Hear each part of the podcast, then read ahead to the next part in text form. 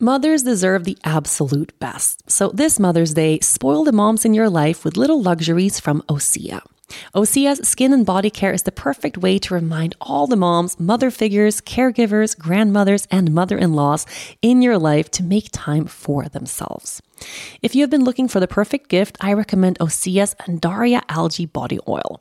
I've been using it for years, and it seems like every single time I apply it, I get compliments on my skin. This body oil is rich, but it's never greasy, and it's clinically proven to instantly improve skin elasticity.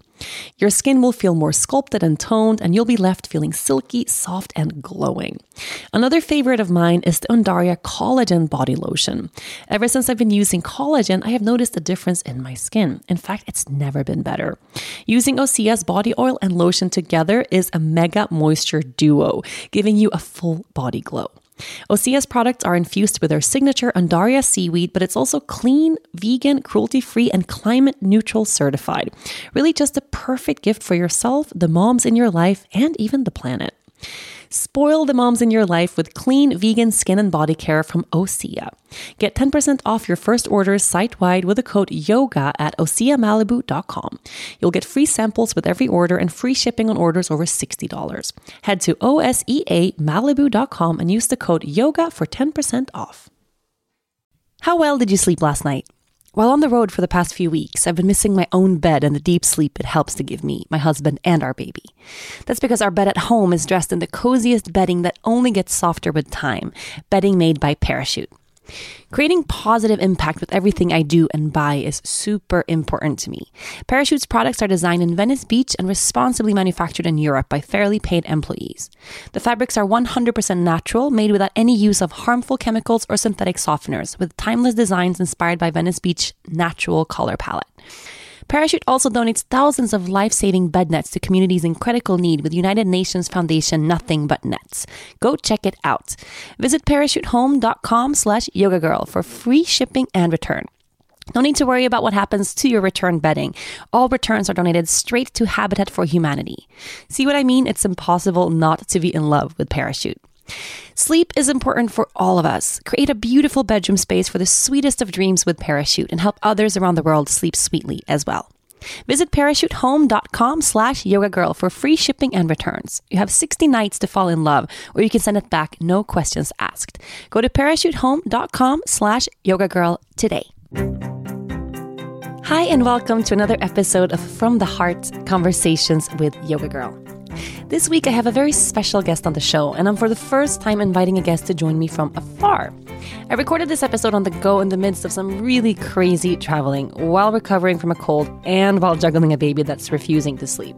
Please bear with me if the sound quality isn't exactly what you're used to.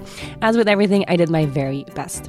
Stay tuned for one of the most amazing conversations I recorded so far with a guest that's remarkable, both in the way he lives his life and how he sets an example for others. Let's dive in. Welcome to another episode of From the Heart Conversations with Yoga Girl. Today, I have a super cool human being on the show, my good friend Waylon Lewis. Chances are you know him already. In case you don't, Waylon is the founder of elephantjournal.com that has over 11 million readers per month.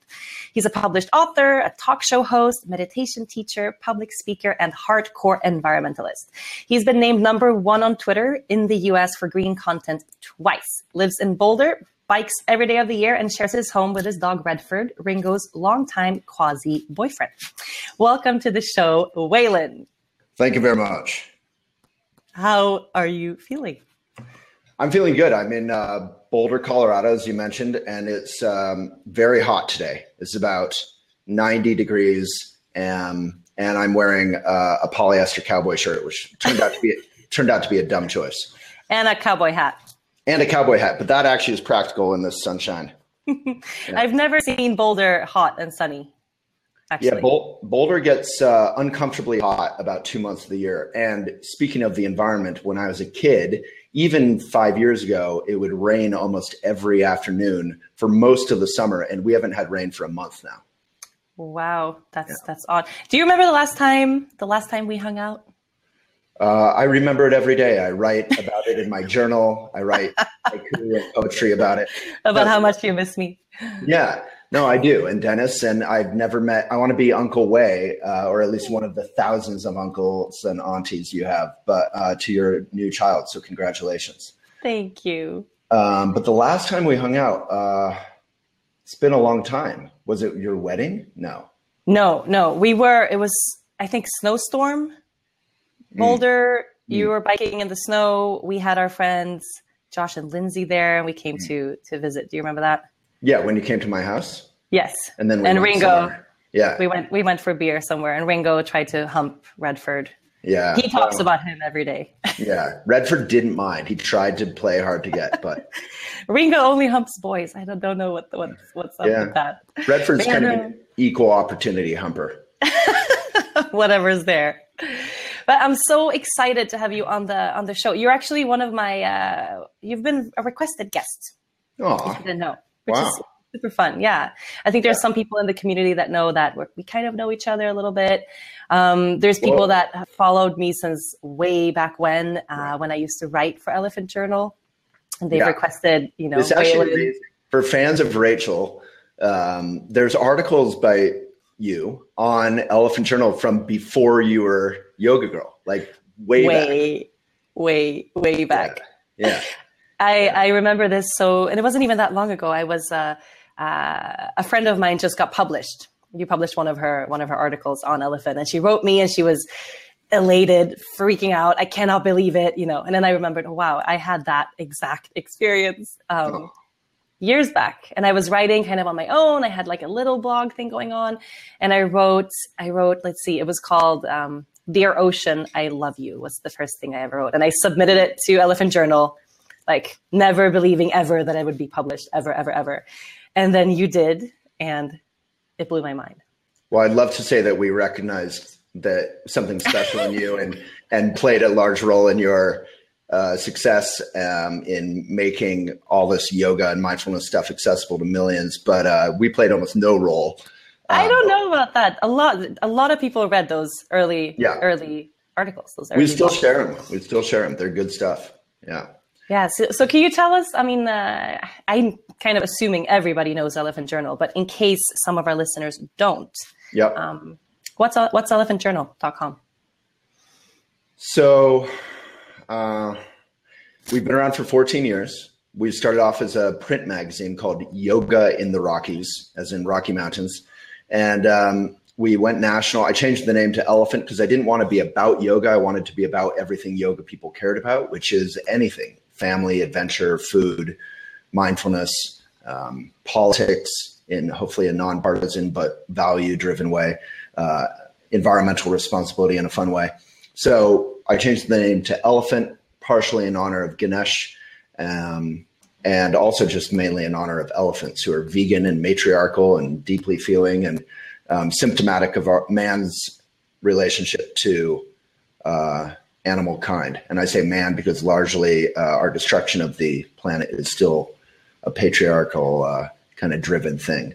And uh, elephants can't survive. They need to billions of acres to be able to roam unless we're relating to our planet and our own um, existence in a harmonious way.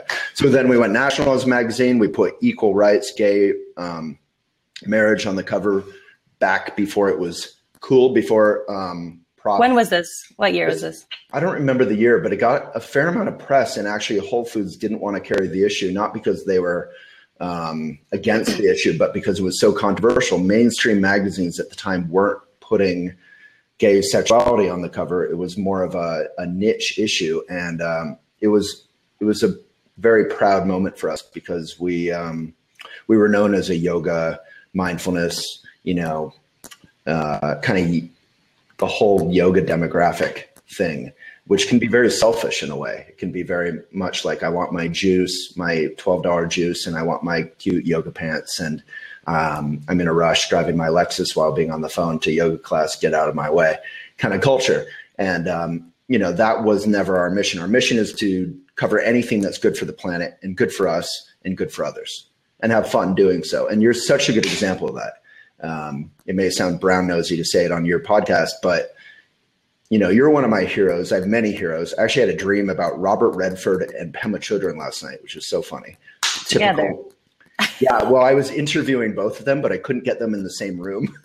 Uh, it was a classic Waylon dream. But, um, you know, anyone who can extend some sense of mindfulness and being responsible with some sense of joy and wackiness and caring um, outside of the choir and make it accessible is my hero. So keep it up. Thank you. I love I yeah. love hearing that. But because you were a print magazine first, how long ago was this? That was now nine years ago. So then I went online and um, I. What was the decision there to? Yeah. To not do print anymore. You're a good interviewer. I'm so bad at actually answering a question. So, um, so the bigger we got, we went national and even international to a small extent as a print magazine. We were on eco paper and everything was great, great, and people thought I was cool and I was making enough money to pay my rent, which was a big accomplishment in my disorganized life. And um, uh, we had a deal to go into Barnes and Noble and Borders at the time, and all these big chains, and really be begin to reach beyond the choir, which was our part of our mission. And um, to go into those big chains, they throw away about seven out of ten magazines after getting shipped six times around the globe. Most magazines are printed in China and shipped. Uh, magazines are one of the most destructive environmental things we can. Um, is this is this still the case? Because I, I, imagine print magazines have, have gone way down in circulation since. I mean, yeah. compared to ten years ago. Well, we do all you know love, anything about that?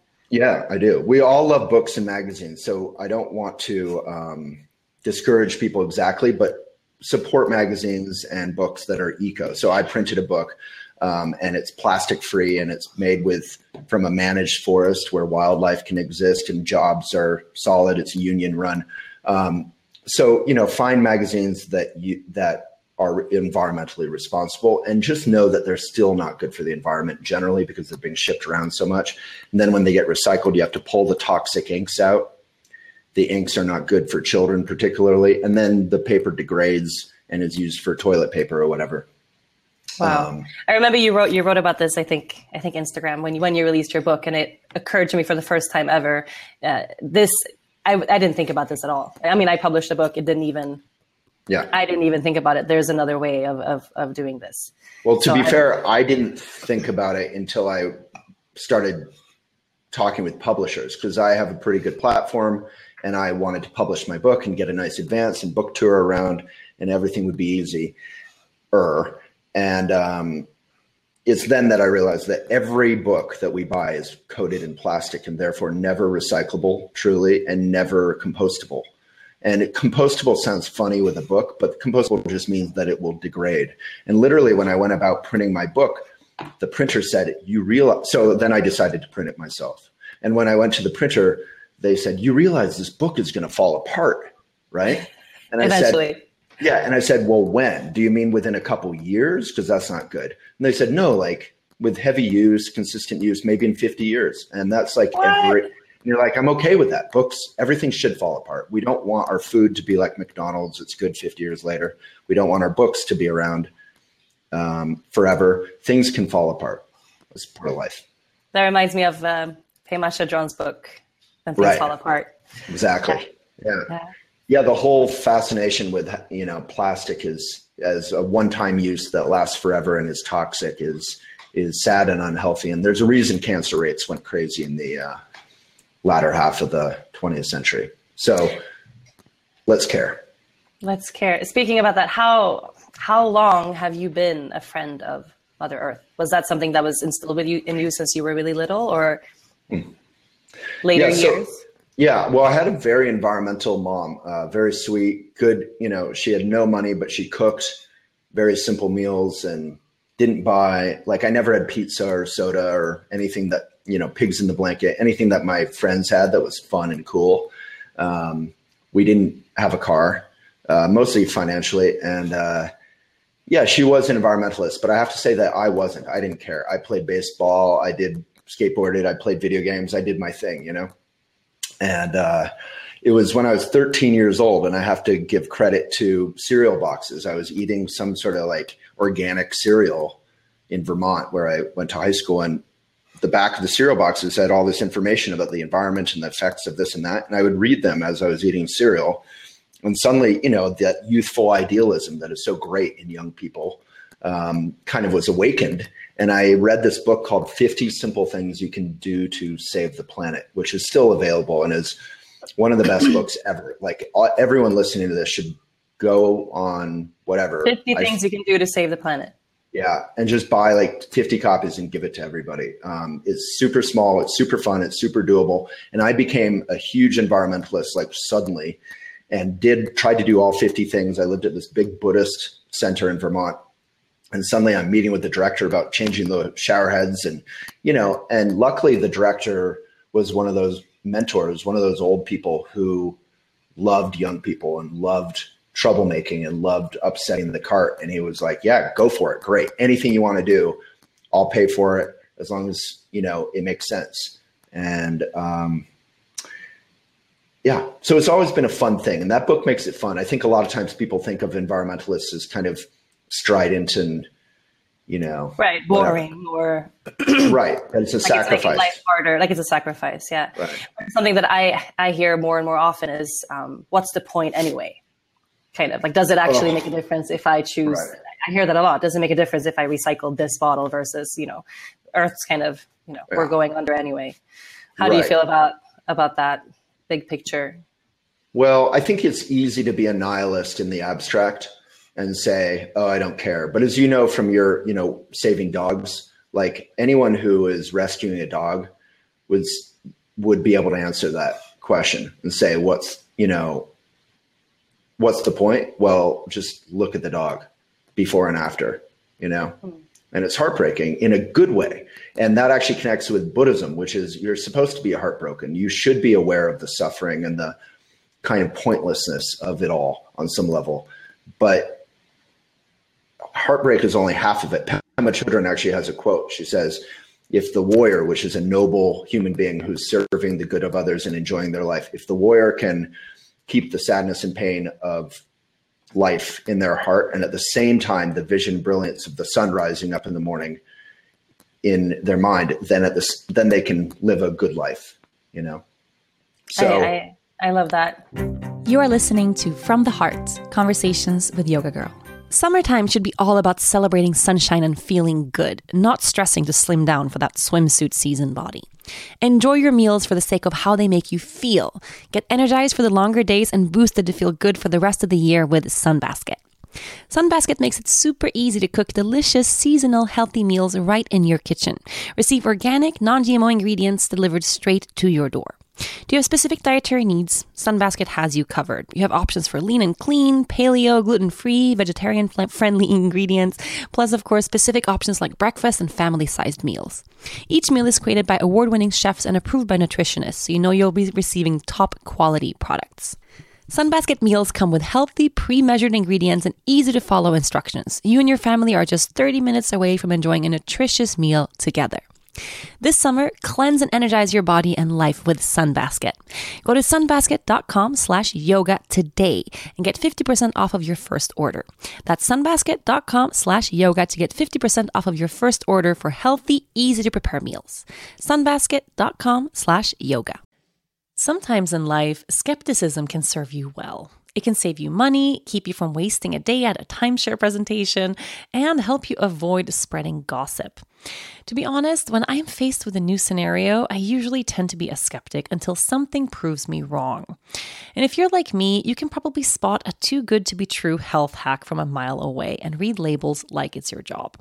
That's where Ritual comes in. They know that every good skeptic deserves a multivitamin that exceeds your standards. Their clinically backed Essential for Women 18 Plus multivitamin has high quality, traceable key ingredients in clean, bioavailable forms. Take two delayed release capsules per day that optimize your body's absorption, and you'll get nine key nutrients. Rituals Essential for Women is USP verified, so you know you can trust what you're putting in your body.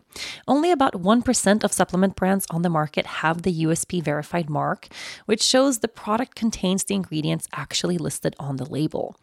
On top of that, Ritual multivitamins are vegan, non GMO project verified, gluten and major allergen free, certified B Corp, and made traceable. I take my vitamins every morning with breakfast. It's part of my daily ritual, and I feel so good doing it. No more shady business. Rituals Essential for Women 18 Plus is a multivitamin you can actually trust. Get 25% off your first month at ritual.com slash yoga girl. Start Ritual or add Essential for Women 18 Plus to your subscription today. That's ritual.com slash yoga girl for 25% off.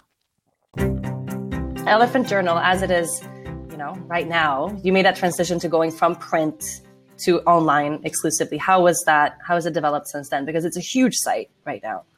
Yeah, I mean, eleven so, million readers. That's yeah, a lot of people. Yeah, and we've reached 23 million, uh, which was um, a lot bigger, obviously. But uh, yeah, it, so the transition is kind of a fun story. So when I decided to go online, because I felt like one, it was more environmentally responsible. Two, it was doable. The technology, like YouTube and all these things, were just being invented when I went online. Um, Facebook didn't, I don't think, really even existed, um, or it was just starting. It must have just been starting. Um, Twitter was just starting. I mean, it's funny, and this was only nine years ago, how fast things have developed. As Louis C.K. says, you know, now we love to complain about not having good Wi-Fi in planes when we didn't even have that. Uh, we couldn't even do that a couple years ago at all. Um, so we should all appreciate, you know, the gifts of technology as well as the dangers. But um, so I went online. I lost my staff. I lost my office, which is coincidentally the house next to where our office is now. And uh, I lost my you car. I, you, you knew that was going to happen. You know, you knew that that's that's the sacrifice you were making. Yeah, it was like out of Game of Thrones. It was a moment of like, brace yourselves, winter is coming. I knew it. I knew it was. I knew I wouldn't make a dime for three years, basically. And I'm not a Trustafarian, sadly. I would be happy to be one, driving my yellow Lambo around Miami Beach, but I am not, sadly. So, um, you know, I gave my car away because I basically didn't um, drive anyway. And sadly, I had a house with a mortgage, so that went into foreclosure. And it was just, and my laptop was like half broken, and all my windows were in the top left of the screen, and I was kind of going blind from squinting and it was an intense time, eh, but it was, you know, and I was eating day old muffins. You know, it was the full on like entrepreneur story, except it wasn't romantic this time because I'd already done it once starting the magazine. I was 32 this time when I was restarting it online, and it was just kind of brutal. But it grew and grew and grew, and um, we never got advertisers as it grew. And so I realized you know, people said when you have 100,000 readers a month, you'll have advertisers, you'll be fine. We got to 100,000. It didn't really happen. And I was good at selling ads. I'd sold 100 per issue in the magazine. And so I realized, you know, the online model is kind of broken or it doesn't exist for media. So the point here is I, because I printed a magazine, I said, I know people will pay for Elephant. We just have to make it easy and really affordable. So I made it, you can read three articles for free and then after that, it's a dollar a month if you want to read more. And that really only affects the super loyal, avid readers who want to read a ton.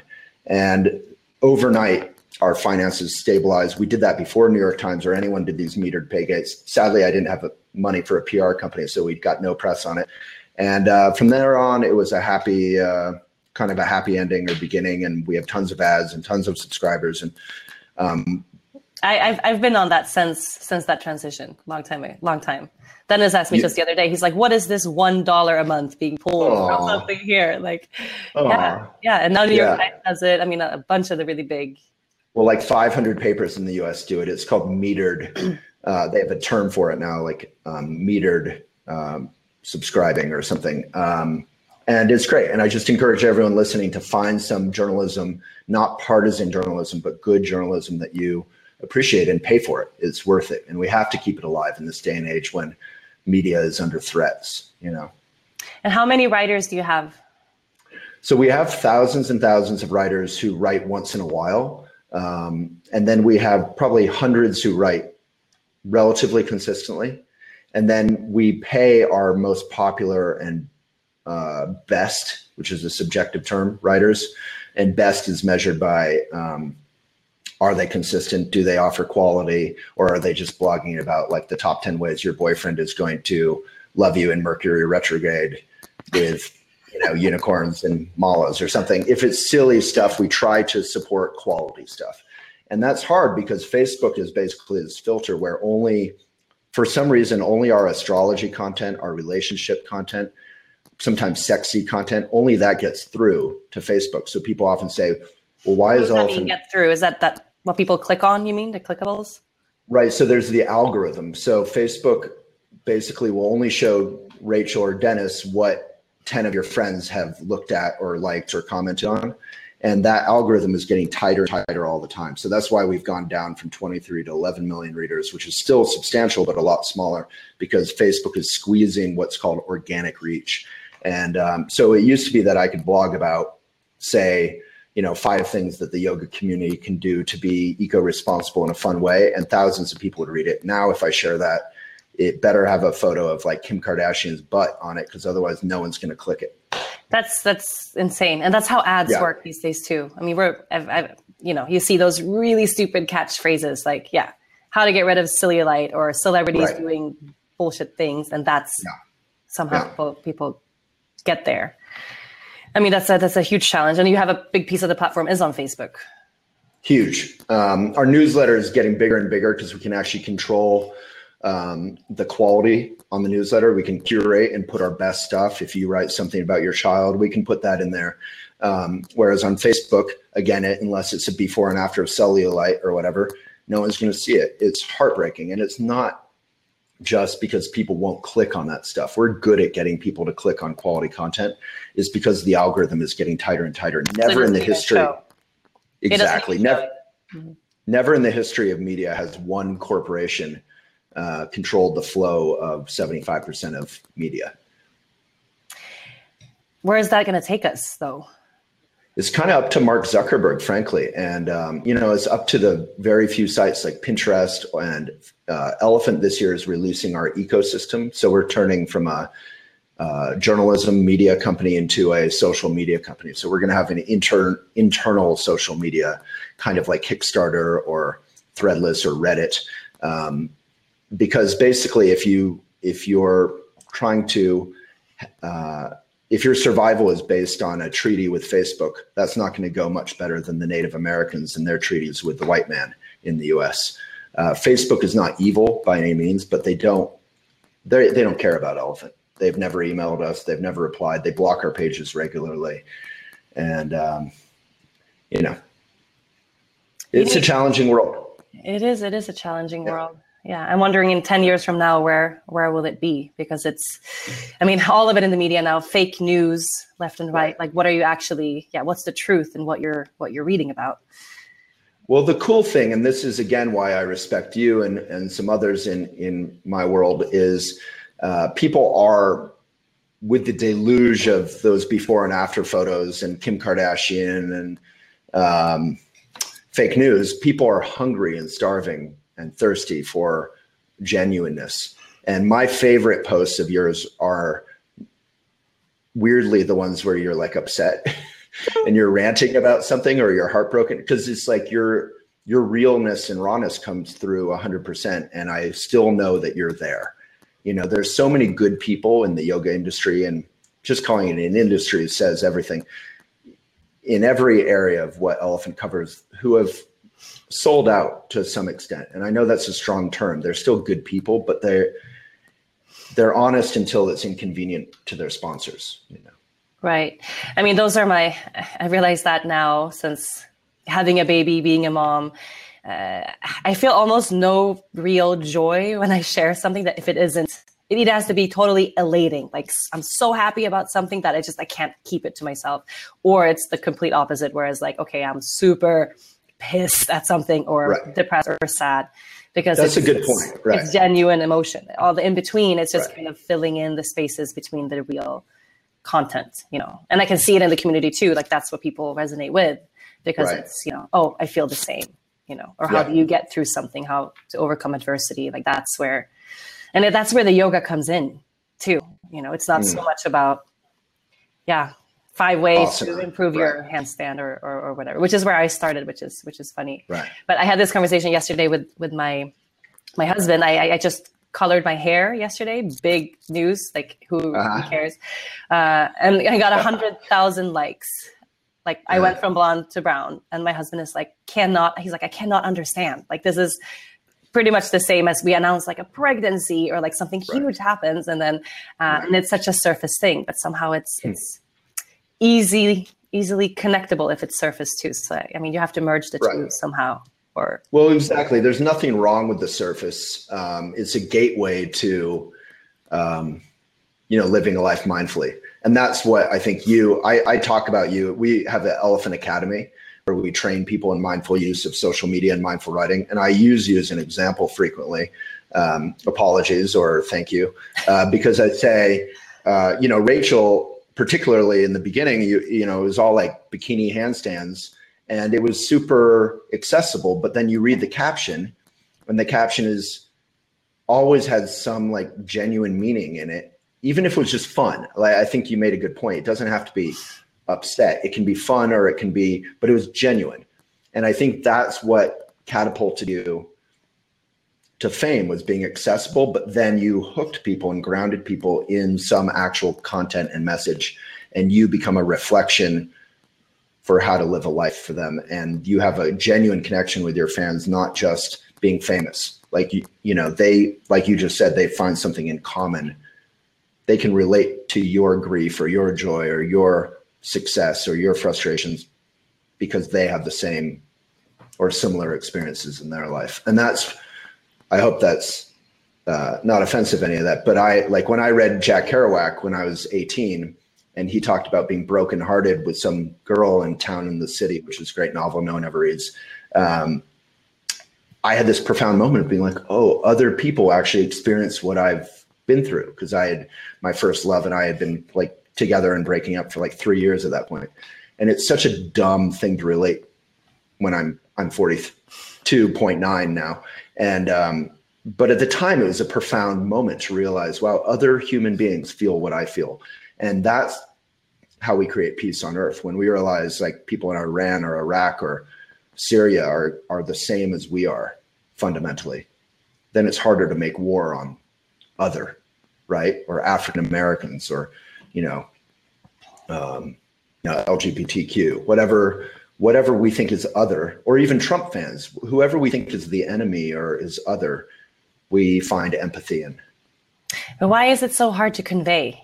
You know, I feel like these days it's it's these two extremes. It's kind of either it's this super unity connection, you know, yeah. everything makes sense, or it's the absolute opposite contrast to that, yeah. which is why I think some people feel, or sometimes I think everybody feels like, are we are we moving in a in a good direction? Like, is everything really going to turn to shit? Yeah, it is. If we continue in the direction we're going, we will not only go through it. I just did a little talk in the graveyard above my house. There's a historic graveyard, and there's half the graves are Civil War graves, and it's hard to remember for Americans, but not that long ago, we actually went to war with each other and killed, you know, it was still the most costly war um, in our history to American lives. And brothers were killing brothers. I mean, it was as intimate as it gets. And for much of the 20th century, we had something which we can't overlook the founding fathers. And I don't mean to be America centric, this applies to everybody. The founding fathers said, literally, our First Amendment is free press, the free press. Um, without the fourth estate, the watchdog journalism, we holding journal, um, holding government and corporations, any kind of power accountable and honest, we can't function as a society. Thomas Jefferson said that. And um, so I really encourage everyone listening don't subscribe to partisan media, whether it's right or left or up or down. Don't do it. Even if it's partisan media, like so many of my friends love Amy Goodman and Democracy Now! And I've interviewed her. I respect her. They do some great journalism, but there's there is a, a real point of view there. And that's fine to listen to and even subscribe to. I'm not telling you what to do, but support journalism, which is really just truth. It'll criticize Obama, it'll criticize Trump, it'll compliment Obama, it'll compliment Trump. Not equally. It'll be based on the facts, right? But I mean, it's so true because so much of the the media that we ingest, we get through Facebook. You know, so even if if I mean, you can be kind of on the on the Trump side or on the opposite side, whatever. But you might think that the media you're ingesting is um, objective, but it's actually right. not really. So yeah. it's that that's why I find it so hard to it's so hard for these two sides to actually communicate because there's no yeah. um, there's no in between anymore. Exactly. The there there's so little respect for moderates. I consider myself a moderate. My father's Republican, my mom's liberal. Overall, I'm certainly liberal because they believe in climate change. They respect science. They believe in equal rights for all. But I see a lot of I don't vilify Republicans, especially moderate Republicans. And I think the uh, far right Republicans have very little to do with the Republican Party historically. And and the extremists on the left are just the same. I was a Bernie Sanders supporter, but the second Bernie Sanders said, "Hey, I lost. Let's support Hillary," Bernie's uh, fans vilified Bernie and said he had sold out. It's like they are. If Bernie had won and been President Bernie, people would have vilified him within the first week because he was compromising. Like no one is ever going to be perfect. Obama was perfect in 2007. By 2008, Obama was a sellout and a disappointment to everybody. So we have to realize like human beings, you know, you could have President Yoga Girl or Prime Minister Yoga Girl, and you would disappoint of course 50% of everyone every week. And um, you know, that would be pretty good. If you had 50% approval, that would be pretty high, at least for US politics. So we just have to kind of chill out, do a little yoga, jump I mean, in the pool. Yeah. It's it's you hard know? though. I mean, when you sit in the reality of, um, and I have a really hard time communicating this even on my platforms as a fairly. If I mention anything about you know U.S. politics, yeah. the first thing people say, "Shut the fuck up! You're not even American." Like this does not mm-hmm. apply to me. What happens? What happens globally? I can even right now. We, we're uh, one of our organizations just did a mission trip in Greece where we supported a, a really big refugee camp that's wow. filled with children that have escaped Syria, that have escaped, you know, death, famine, war, like horrible, horrible um, things. And we went there to to support these kids, and we actually Good got we actually got negative comments. People saying, oh, yeah. "I can't believe you're, you know, in support of this immigration. You're in support of this, um, you know, immigrants right. coming into these other countries where they don't belong." Uh, and you look at what we're doing. We're helping kids, like you know, put food on the table every day. Uh, well, you how, should. How can know, you against this? I, I, I just I can't connect these dots. Well, you well you should. There is no connection to be made there. You should know that Republicans and Democrats, good Americans, um, recognize that those are un-American sentiments, those comments, and that America is a nation of immigrants, for better and worse. We've been we were prejudiced against the Irish when they came in. We were prejudiced against the Germans when they came in. We were prejudiced against the Danish. We were consistently prejudiced against every wave of immigrants we've ever had. And then they assimilate in the big melting pot, or there's a different term now that's a little more uh, proper. But you know, the the America is built on different, you know, diversity, uh, all coming together around a common values. And we're full of faults, and we've failed that consistently. But our values and our vision is Ellis Island, is open is the Statue of Liberty. That's why we use the Statue of Liberty emoji in half of our political posts because she represents uh, a vision of America that isn't nationalism, isn't like USA, USA, which I hate that chant. That is not American. You are listening to From the Heart Conversations with Yoga Girl. When I began my Yoga Girl Instagram account, I decided to remain authentic in everything that I shared. It's how I've always been, and it's what I've come to find our world needs a little bit more of. Authenticity is something I always valued above everything else, and something that I love about honest tea. For almost 20 years, Honest Tea, the maker of United States' top selling organic bottled teas and kids' juices, has committed to being transparent and authentic through its organic and fair trade certified products. From the way the ingredients are presented to the efforts to make the world a better place, you can taste the honest difference. These refreshingly honest products has spurred a refreshingly honest project. It's a sharing of our truth in exchange for that aha moment when we realize everyone else is just like us, perfectly imperfect. I'm joining Honest Tea in celebrating the lighthearted ways we're perfectly imperfect through their refreshingly honest project. Parenting is not easy. And when I look back at my first four months as a mom, the moments that really stick out are the comical ones. For instance, dressing our baby girl up in the cutest, fanciest dress she's ever worn for a friend's wedding, only to have her poop so loudly and all over it mid ceremony that the entire wedding party and the minister actually turned around to look. We changed out of that dress fast, and she rocked a really cute onesie for the rest of the night. Are you refreshingly honest as well? Share the fun and funny ways that you're perfectly imperfect and tag it with hashtag refreshingly honest. Want more honesty? You can learn more by visiting honesttea.com slash podcast. Me being Swedish and uh, at least ha- half of our podcast listeners are in the US, half are, you know, Sweden, UK, Germany, Australia, kind of all, all over the place. Um, yeah. That USA, that's kind of how how you portray yourselves from the outside as a as a state.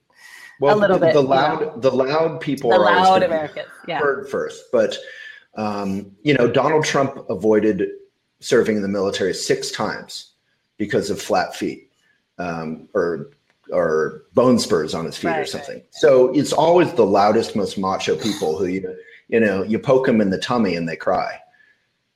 Because I was wondering, um, the one time, or I say maybe two or three times that I ever posted anything Trump related ever. Um, the first time I ever did it, I I was so in this space of, um, of course you wouldn't support Trump. Right. That was just where I where I where I came right. from. Of course not. Of course, um, you know, if I got to vote, I would have voted Bernie for sure. Um, yeah. But of course, you know, you know, climate change, equal rights, like basic basic stuff. Um, yeah and then I shared that, and I got it was one of the most uh, one of the most commented posts I ever shared. I've never received that much hate up until mm-hmm. I, I, I, got into the vaccine vaccination debate um, a month ago. But literally, and I had so many women, um, old and young, kind of all ages that that supported Trump, and I genuinely couldn't. Um, I couldn't connect because I didn't know enough from that side. So what I did is I did I started a little um, a little debate through Snapchat to find out. Okay, if you're voting for Trump, like no hate, no judgment. I just really want to learn um, what's this founded in? I want to learn from this side because clearly, like they do yoga, they're like you know a normal person yep. just like you and me. Yep. Um, and what I found just from that little little Snapchat poll that I pulled was uh, most of the women, at least that responded to me then, were pro-life versus pro-choice, mm-hmm. and that mm-hmm. that was a huge um, point in why they wouldn't vote for Hillary. So they would rather vote sure. for Trump with all this, you know, everything right. that that came with, um, because of that. Yeah and I'm well, still. Yeah, it's a wedge issue. It's a, it's a fake issue. This is what the the you know partisan politics on the left and right are so good at. Under Democratic uh, administrations, the abortion rate has consistently plunged. It's decreased because if you offer free contraception and sex ed, people unwanted pregnancies, um, and therefore uh, abortions are reduced in number. So everyone, I did a video on this that was titled "Everyone is Against Abortion," something like that. Mm-hmm. I am pro-choice. I am pro women being able to determine what is right for them, but at the same time, I understand that you know fetuses and babies. This is a painful issue for for people, and um, you know it's painful for those who go through abortions. My mother went through one, and it was heartbreaking for her.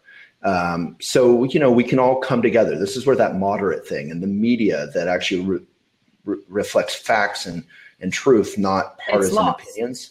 Yeah. It gets lost. And my only tip to you, if I may be so bold, is because we talk about politics all the time and we get tons of hate, um, is to follow up those posts. Don't stop doing it, but follow up and say, This is why I talk about politics. Not because I'm liberal, but because I care about, I may be liberal, but because I care about these values equal rights for all marriage rights you know environmental responsibility. Republicans care about the environment. Up in the mountains here we've lost hundreds of thousands of pine trees in the last five years because the pine beetle no longer freezes in the winter because of climate change.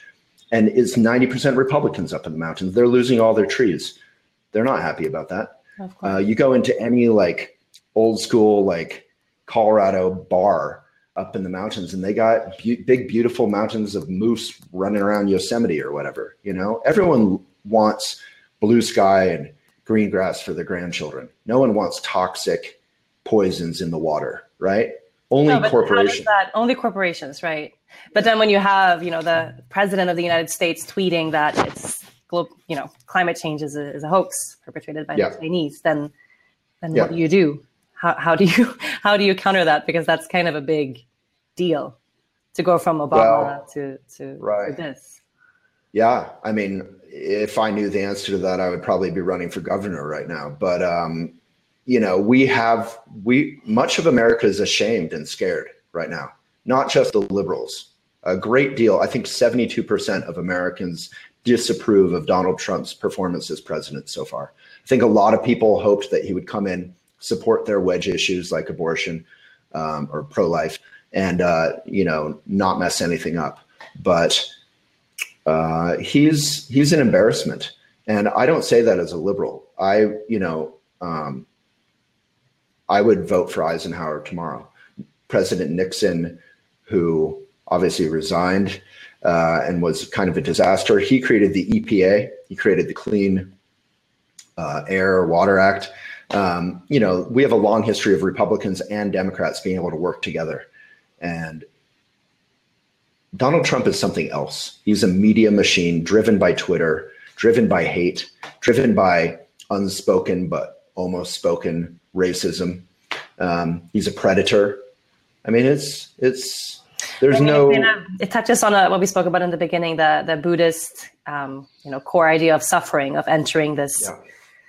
This painful state or confusion as a as a catalyst for for change, yeah. right? To use it. And but I mean, there's so many people, not just in the U.S. I mean, there's this political climate of the world right now is is is a mess, and I think it's it's sure. reaching a peak.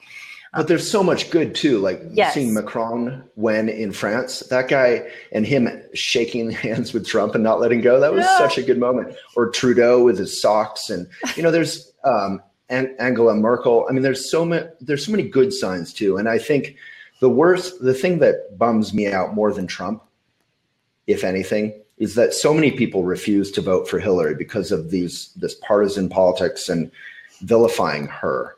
Uh, when maybe she was a wildly imperfect candidate and tons you can criticize, but on basic issues, equal rights, economy, nuclear weapons, she's sane. And we need sanity in leadership.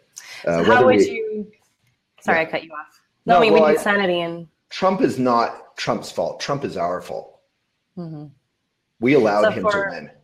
For young people, I mean, listening right now, or young people, just all people um, that might be feeling very, very confused right now, or maybe just sad and, and a little bit hopeless you know like where where are we where is this going how how can we take action how can you actually as an individual human being you know that cares about the planet exactly. that cares about basic human rights what what can i do as just one person Exactly.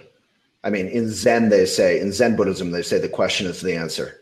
So anytime anyone asks that question, you just say, exactly. What can you do? Because you already know what you can do. And everyone listening knows what they can do. You're just not doing it because you're subscribed to Netflix and you're watching Friends, even though you don't really like the series, because you're burned out at the end of the day. We're all burned out. We're all speedy. But a lot of burnout, so this is Buddhism straight up, a lot of burnout comes from being speedy and being busy all the time a lot of us are legitimately busy. We have a baby, we have a husband, we have a business, we have this and that. But in the gaps when you're walking or you're driving or you're you know sitting in a waiting room or your friend goes to the bathroom in a restaurant and you're left alone at the table, don't take the phone out. Enjoy a moment of space. Look around you, connect with human beings, look at the trees. Those little moments allow your brain to function, to if any of you have a bad memory, it's mainly because you're filling every bit of space all the time. And then your brain can relax into those moments of space. Re- remember you're alive. The other day I was biking to a cafe to work, and you know, I'm like kind of a Portlandia joke. I'm a vegan cyclist Buddhist guy, but I'm stu- still super busy and caught up in my head. I'm literally thinking about some girl and some this and some that. And boom, the mountains are right there we were gifted with these beautiful mountains in Boulder, and they woke me up. And I said, I literally looked up and was like, oh, I'm bicycling. I didn't even realize it in that moment. I was caught up in work and girl and blah, blah, blah being busy, you know? And, and that's no way to live life.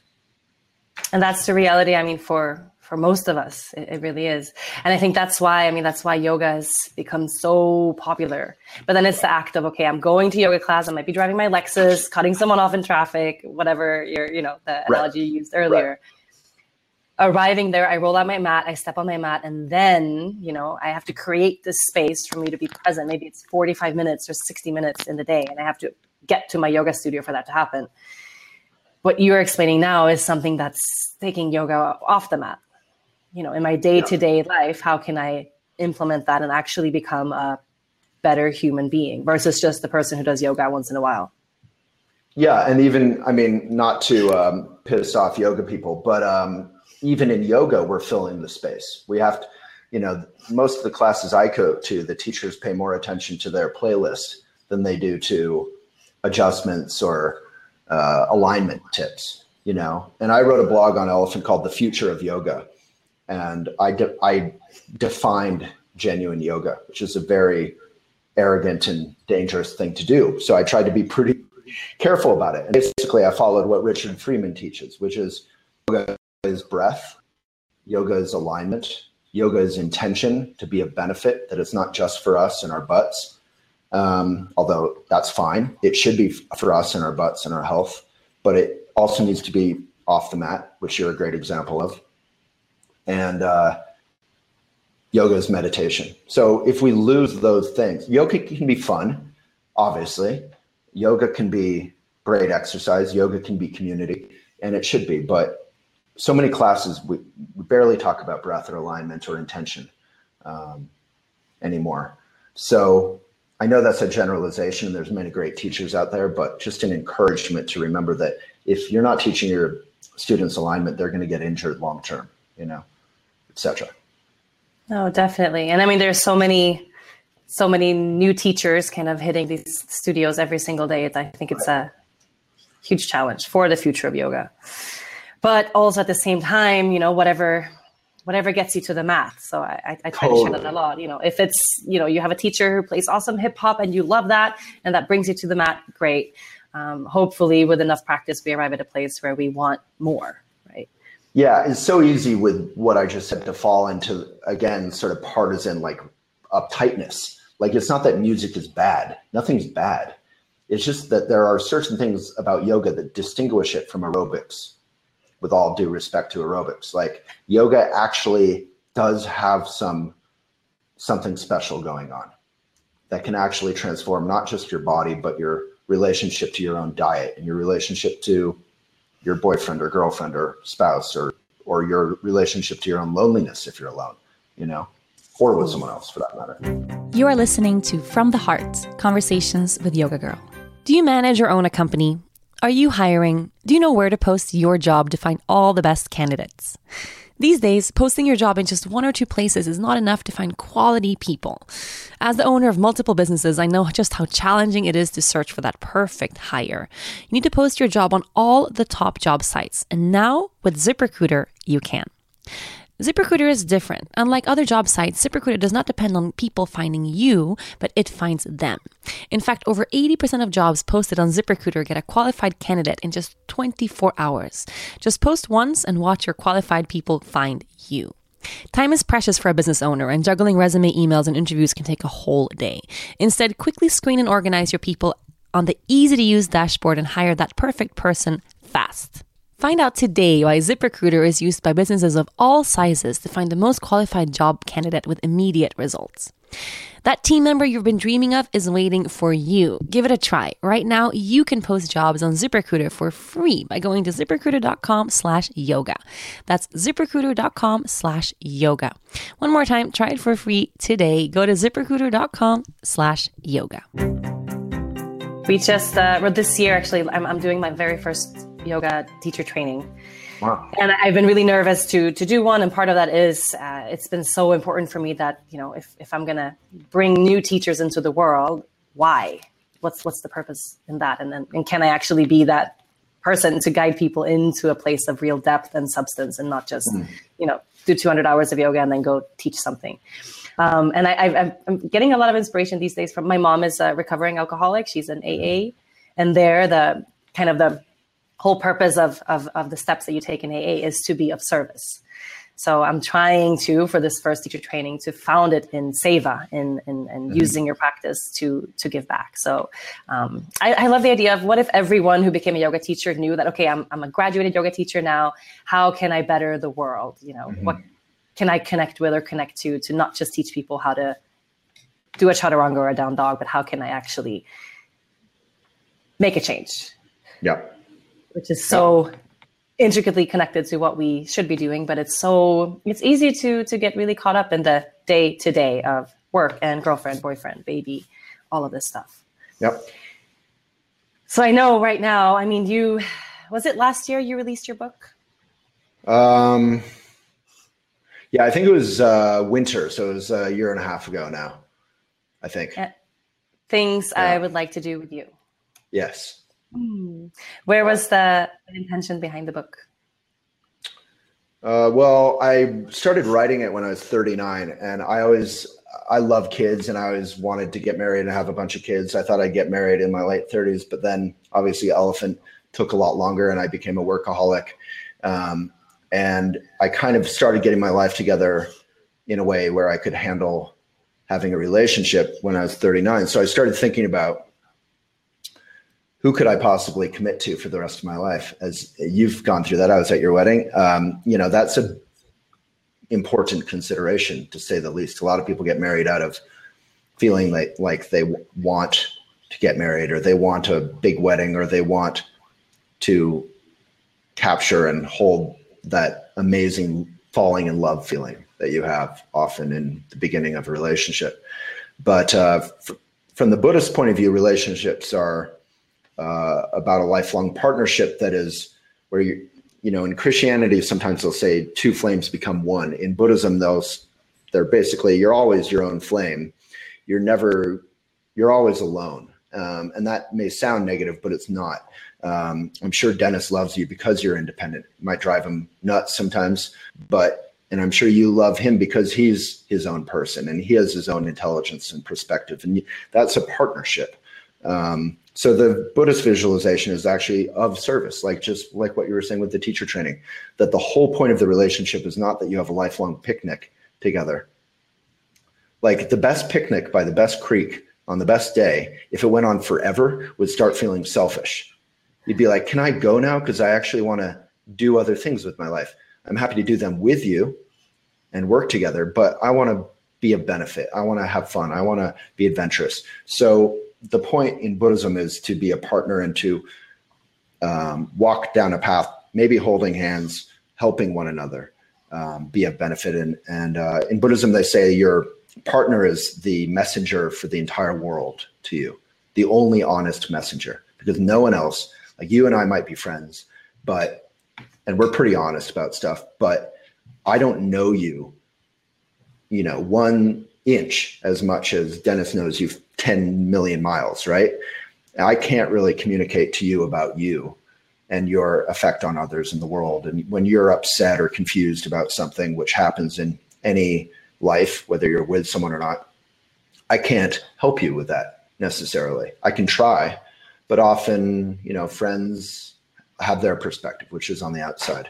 So anyway, so I wrote this book, and I just basically, I think there's a quote in the very beginning, but I, uh, I just wanted to kind of, you know, so relationships have evolved so fast from this Mad Men thing where the guy is all powerful and often a jerk and has to make the money and gets bored and has affairs. That's the Mad Men cliche. And the woman is kind of bored on her end because, you know, housework is not a life.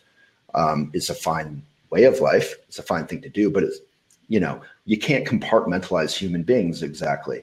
Um, there's some sense of natural hierarchy, as they say in Buddhism. People want to be to flower, to be themselves, not to be boxed in. So anyway, I just reflected on all my relationships and um, and the Buddhist teachings, and I it kind of just flowed naturally. I went on a great date one night, and I was feeling all lovey, and I was like, "What is this?" Because I've done this like a hundred times, if not, you know, more. We all fall in love easily, but what there must be something more because falling in love isn't quite enough. So anyway, a book happened and I serialized it on Elephant and people, I wrote that first chapter and people flipped out. As you know, like people are rarely, I mean, I think people love you way more than me, but people are rarely a hundred percent positive about anything on, on the internet. And it, it was the first thing I'd put up that people were like over the moon about. And I was like, okay, people want to hear about this sort of love that includes the notion of loneliness and independence and humor and intimacy and vulnerability. Because you captured that that moment. I mean, you really, really did, and that's also the the beginning phase of a relationship. You know that um, the flutter in your step after a first date, the falling in love, because in the falling mm. in love space, you're still very much your own person. Mm. You know, and that's that's the the most beautiful part. And then when if time goes on, you kind of if you do merge and you become this one thing, yeah, you you lose that romance, you lose that independence, you, and then things get boring, and then things get challenging, and then things fall apart. Right. So I think you really you captured that that space, that essence of that. I wanted to read um, a quote yeah. from your book, if you'll allow me. And my yeah, it's an honor. So it goes like this. I don't want my idea of you. That's too easy. And it isn't real. I want you, faults and all. And I want you to want me, faults and all. Not any ideas you have about love, relationships, love. It's a fantasy. It's brick and mortar. It is earth, but it's fantasy too. It is heaven, dreams, and hormones, and the pleasure in biology and sudden laughter. It is a rub between the two that creates sparks earth, heaven. Hmm. It's it gives me goosebumps. Your your writing gives me goosebumps, and I can see this whole flock of people. You know, of course, this had to become a book. This was a book that was supposed to exist. Yeah, it's been a fun journey. It, it was, you know, it's still embarrassing. Like when I do book readings, for some reason, a year and a half into it, it's still embarrassing to read it because it is so vulnerable. And I think especially, you know, men as men, we're not encouraged to be vulnerable. I remember having my broken my heart broken once, just in a small way about some lady I'd been dating for like a week. It wasn't a big deal, but one of my best friends, who was a girl at the time, Sarah, um, her last name will go unmentioned, uh, said, "Stop acting like a girl, like toughen up." Oh. And I oh. always remember that moment. You're like, "Wow, you know, we we we no. get our hearts broken too. You yeah. know, it's okay." It's yeah. Okay. And that kind of connects, yeah, with all those macho politics we were talking about. The true patriotism or nationalism or love, any of it, is going to be open and deeply feeling and caring, and not just macho, right? No, it's so true, and I'm I'm living that right now with. Uh, I mean, I I'm semi on maternity leave, but Dennis is definitely on paternity leave, mm. and that's been kind of what what's blossomed in our relationship. And uh, people kept asking me like, "Oh, you you're going back to work so quickly?" No one's asking mm. him, you know, right. if he's going back to work. It's just uh, right. that's kind of the natural order of things. And I think what yeah.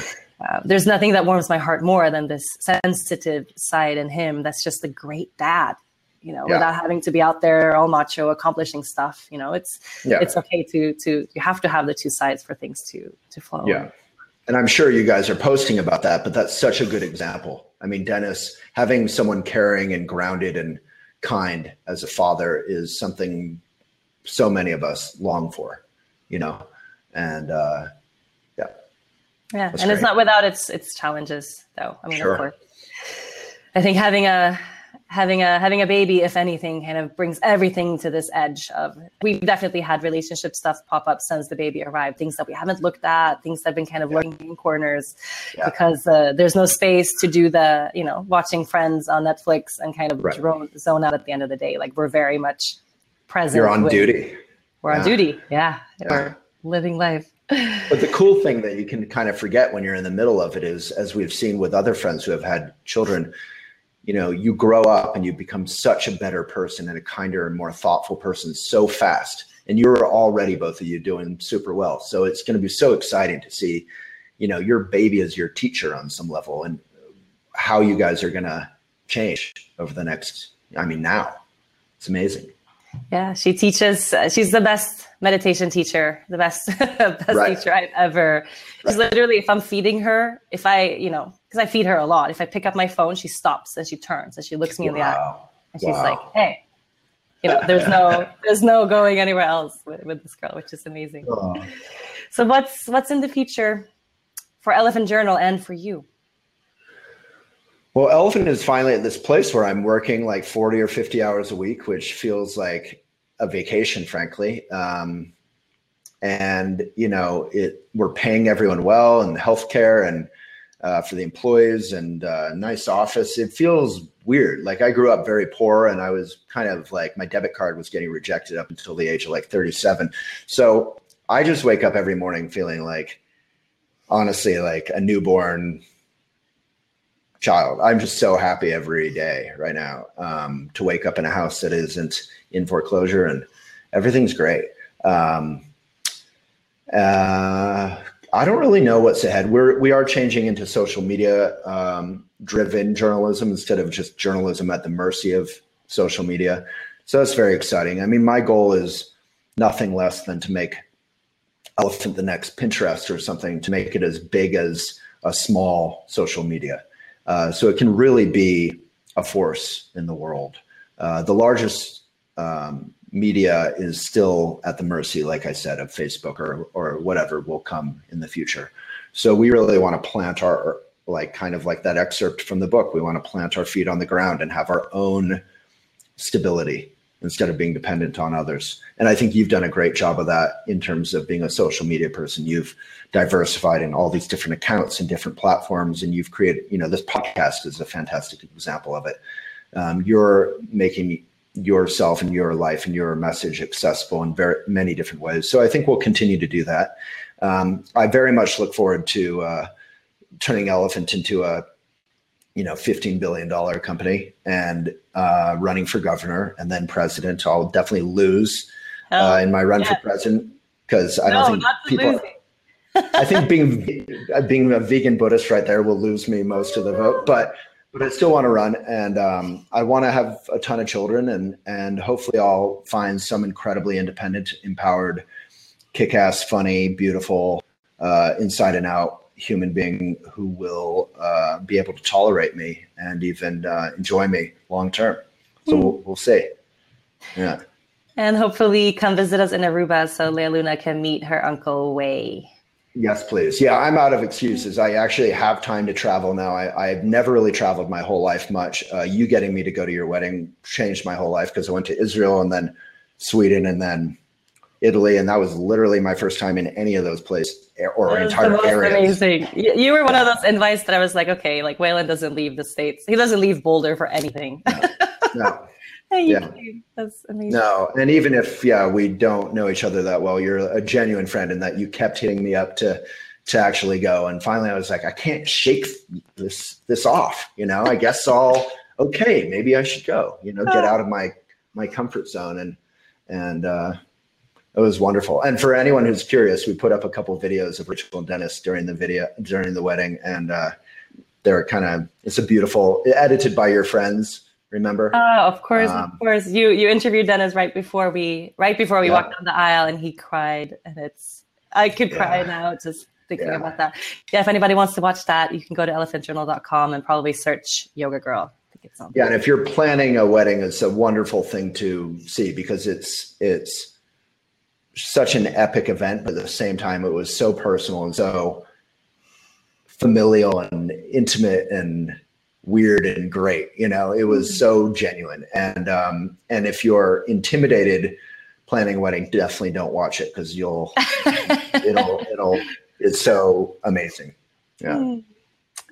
Thank you so much for coming on the show, Waylon. It's been a pleasure. Yeah, thanks for thanks for hosting me, and uh, congrats on your podcast and your baby. Not in that order. yeah. Thank you. I'll see you in the in Aruba soon. A huge thanks to my guest, Waylon Lewis, for joining me on the show from afar. If you enjoyed this episode, make sure to listen and subscribe to other great episodes of From the Heart Conversations with Yoga Girl. You can find all of these on rachelbrathen.com, on Apple Podcasts, Google Play, or anywhere you normally get your podcasts. And of course, don't forget to leave a review while you're there. Huge thanks to the folks at Digital Media for their production work. And of course, thank you to my sponsors, Parachute, Sunbasket, Honest Tea, and ZipRecruiter. Please support them the way they support this podcast. I'll see you next week.